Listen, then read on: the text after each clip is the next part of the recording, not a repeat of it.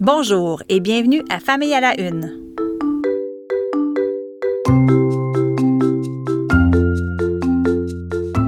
Mon nom est Maude Goyer et voici ce qui a retenu mon attention ces derniers jours dans l'actualité liée à la famille, à la parentalité et aux enfants.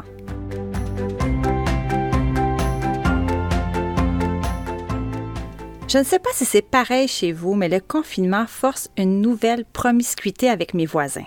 Je les vois plus souvent, mes enfants échangent davantage avec eux dehors, je connais leurs routines, leurs petites habitudes, comme celle de faire sortir le chien le matin et de le faire rentrer un instant plus tard lorsqu'il se met à japper.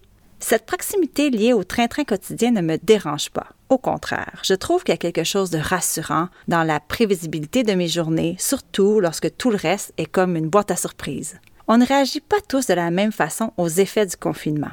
J'ai vu passer sur les réseaux sociaux une histoire dans laquelle un couple s'est plaint des pleurs répétées du bébé des voisins. Ils l'ont fait via une lettre anonyme accrochée à la porte de l'immeuble. En gros, ils reprochent aux nouveaux parents de ne pas calmer leur enfant.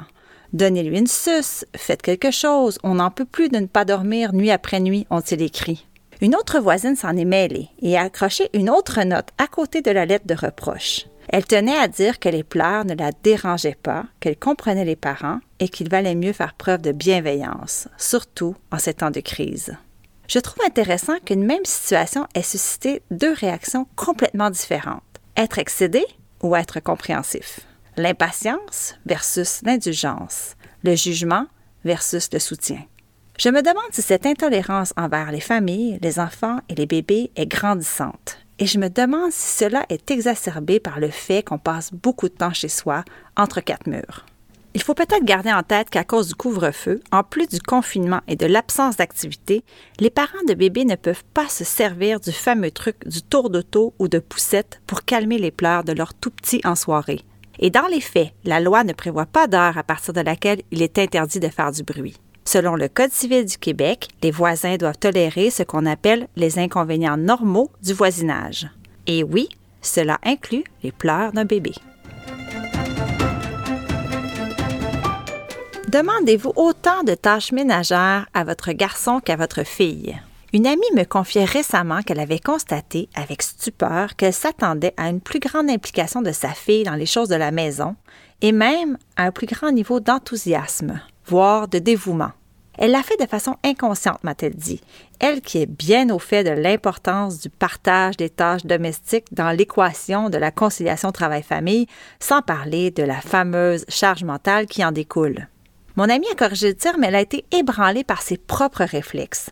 Sans le vouloir, avait-elle semé l'idée chez sa fille qu'il était normal et attendu qu'elle fasse plus de corvées que son frère aîné?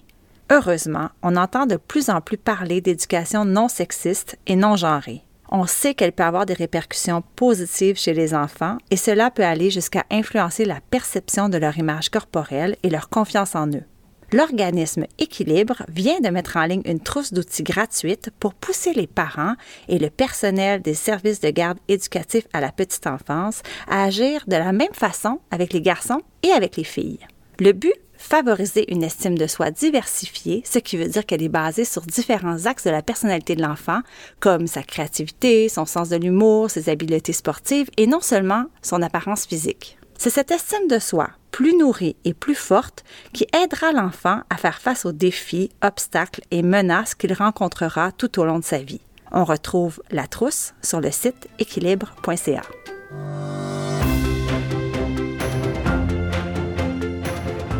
La pandémie serait-elle en train de nous aider à apprivoiser notre nordicité? C'est le titre d'un article publié sur Urbania le 22 janvier.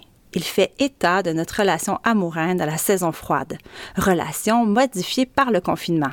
En effet, si on veut sortir de chez soi, que peut-on faire? Il n'y a rien à faire, à part des activités dehors. Elles permettent en plus de socialiser un peu, puisqu'en zone rouge, quatre personnes de bulles différentes peuvent participer à une activité extérieure ensemble et huit personnes sont autorisées à le faire en zone orange. Ski de fond, raquettes, marches, randonnées, glissades et confection de forts et de bonhommes de neige n'ont jamais été aussi populaires. On dirait que les Québécois renouent tranquillement avec l'hiver et avec les joies de l'hiver. En ville, c'est particulièrement frappant. Les parcs sont pris d'assaut par les familles. En campagne, les pistes de ski de fond et de ski alpin sont très occupées, surtout le week-end.